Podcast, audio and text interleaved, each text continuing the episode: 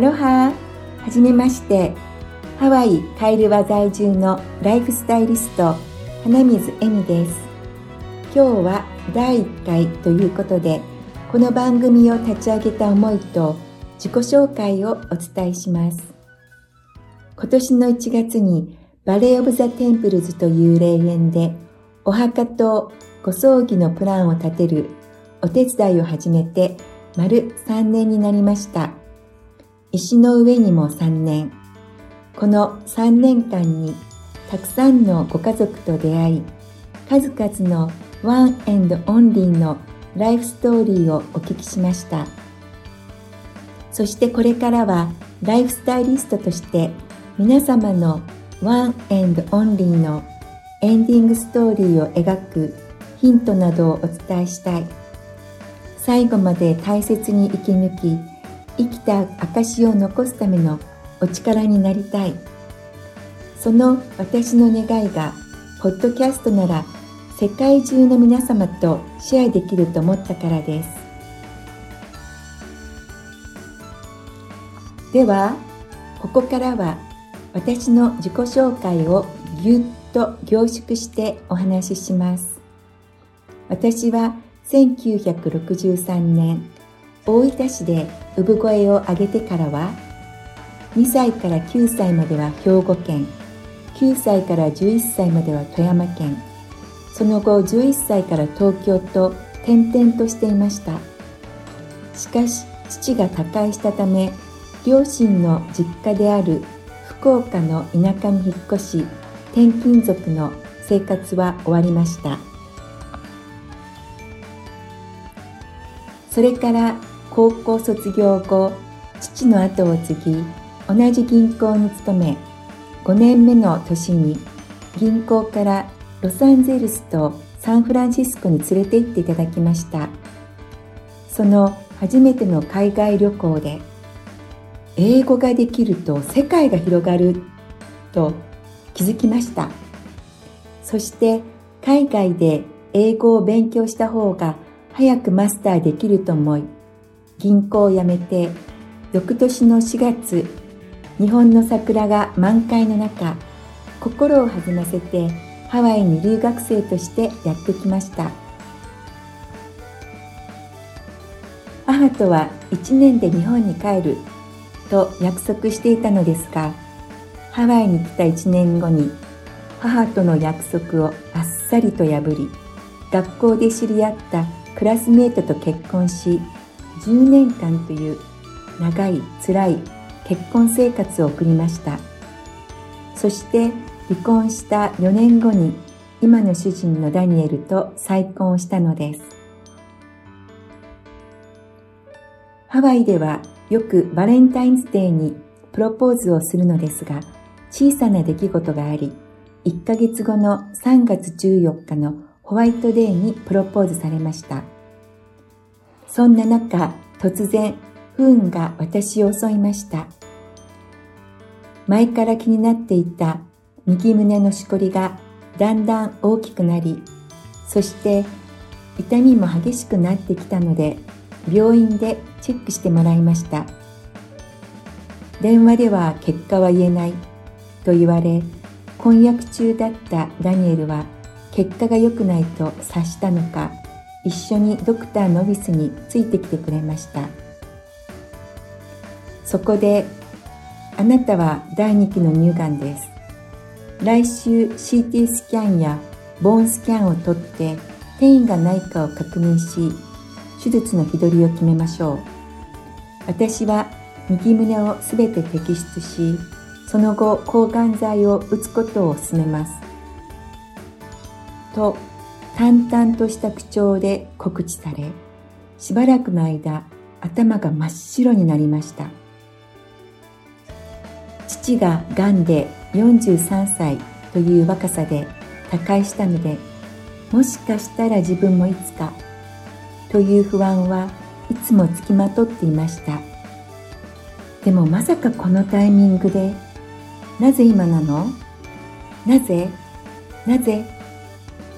と心の中で何度も叫んでいました。幸せの頂点から奈落の底に真っ逆さまにドーンと突き落とされた感じでした。ドクターにはちょっと考えさせてほしいと言ってその帰りにダニエルとこれからのことについて話しました。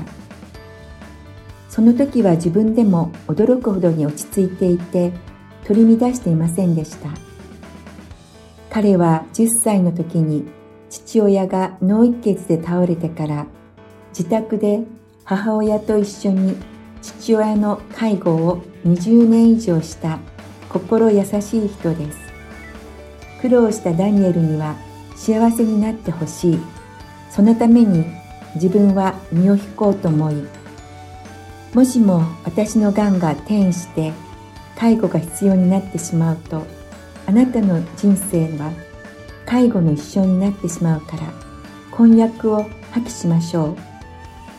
そう告げました。すると彼は私の目をまっすぐ見つめ両手を固く握りしめて自分はお父さんの介護をした経験があるんだ。自分ほど君のことを面倒見れる者はいない。今すぐ結婚しようと言ってくれたのです思ってもいない返事でした前の主人だったらきっと離婚を突きつけられていたことでしょう。ダニエルのその力強い一言で私の人生最悪の日が人生最高の日になった瞬間でした。私がダニエルの立場だったら同じことが言えたでしょうか？彼は今でもあの時結婚しようと言ったのは同情じゃないよ愛情だよと言ってくれます。私が今生かされているのはダニエルがいてくれるからだと言っても過言ではありません。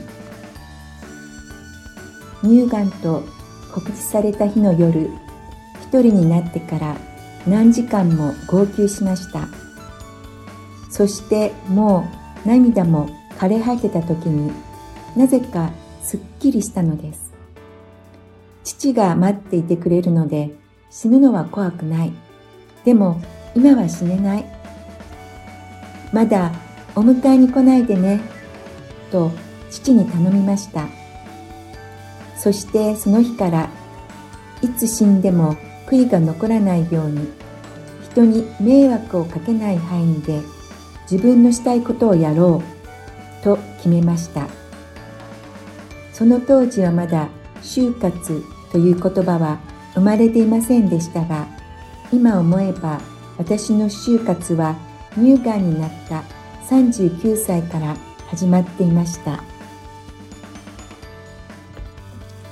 それまでは父の後を継ぎ、銀行に勤め、ハワイでも当時ファイナンシャルアドバイザーをしていて、長い間金融業に携わっていました。しかし乳がんを機にダニエルのサポートのおかげで念願だった全く畑の違うクリエイティブなフラワーデザイナーのビジネスを始めることができウェディングなどのお花を10年以上手掛けましたその後年を重ねてきた体に負担の少ない挙式の牧師や司会などに転向し感動と幸せのお裾分けをいただきながら楽しく過ごしていました。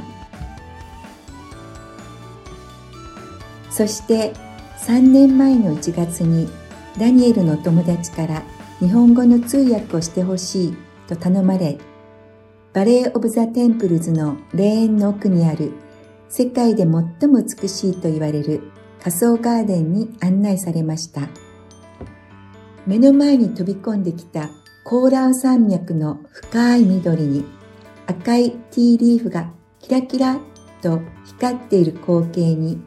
思わずワオーと叫んでしまいました。そして車から降りた途端に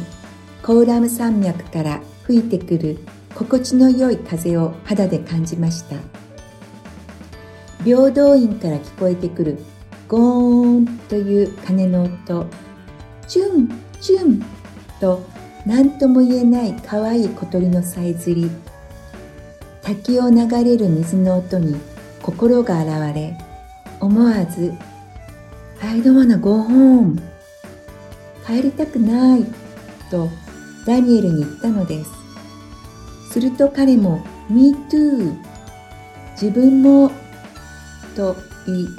その後2人用の小さなお墓を購入しました。その時に今までに味わったことのない安心感で胸がいっぱいになり体中が熱くなったのを覚えています。墓守がいないのでお墓は持てない。ダニエルのサーフスポットに散骨してもらうしかないかなと諦めていた私が永遠にそして安らかに住めるお家が持てたのです。子孫がいない私たちにとっては私たちのライフストーリーを残す生きた証でもあります。そしてこの身震いするような安心感を皆様にも感じていただきたいという思いでこの仕事を続けています。私の日本の家族高校の同級生のご夫婦また新しくご縁をいただいたハワイ、日本、そしてアメリカ本土にお住まいの素敵な多くの墓友、永遠のお友達のことをエターナルフレンドと呼んでいます。そのたくさんのエターナルフレンズの皆様とあちらに行っても毎日楽しくおしゃべりしたり散歩をしたりお料理を作ったり晩酌しましょうね。エミさんはワイン島ですか？それとも日本酒島ですか？どちらもいけます。などと話が弾んでいます。とっても心強く今から永遠のお家に楽しく住めるとワクワクしているほどです。そんな私が今まで経験したことや学んだことを皆さんとシェアできるポッドキャストをいろいろな方のサポートを受けて始められたことに感謝しています。第1回目の配信長くなりましたが最後までお聴きくださりありがとうございました。もし one and only のエンディングストーリーや終活に興味のある方もっと知りたいなという方はまずは番組詳細ページに掲載しているメルマガにご登録ください。また、ご質問などございましたら、同じページに掲載している LINE よりお気軽にご連絡ください。もうすでにエンディングストーリーを書き始めているよという方がいらっしゃいましたら、ぜひぜひシェアしていただけると嬉しいです。この番組はリスナーの皆様、そして素敵なゲストの皆様と一緒に作り上げていければと思っています。どうぞ末永くよろしくお願いいたします。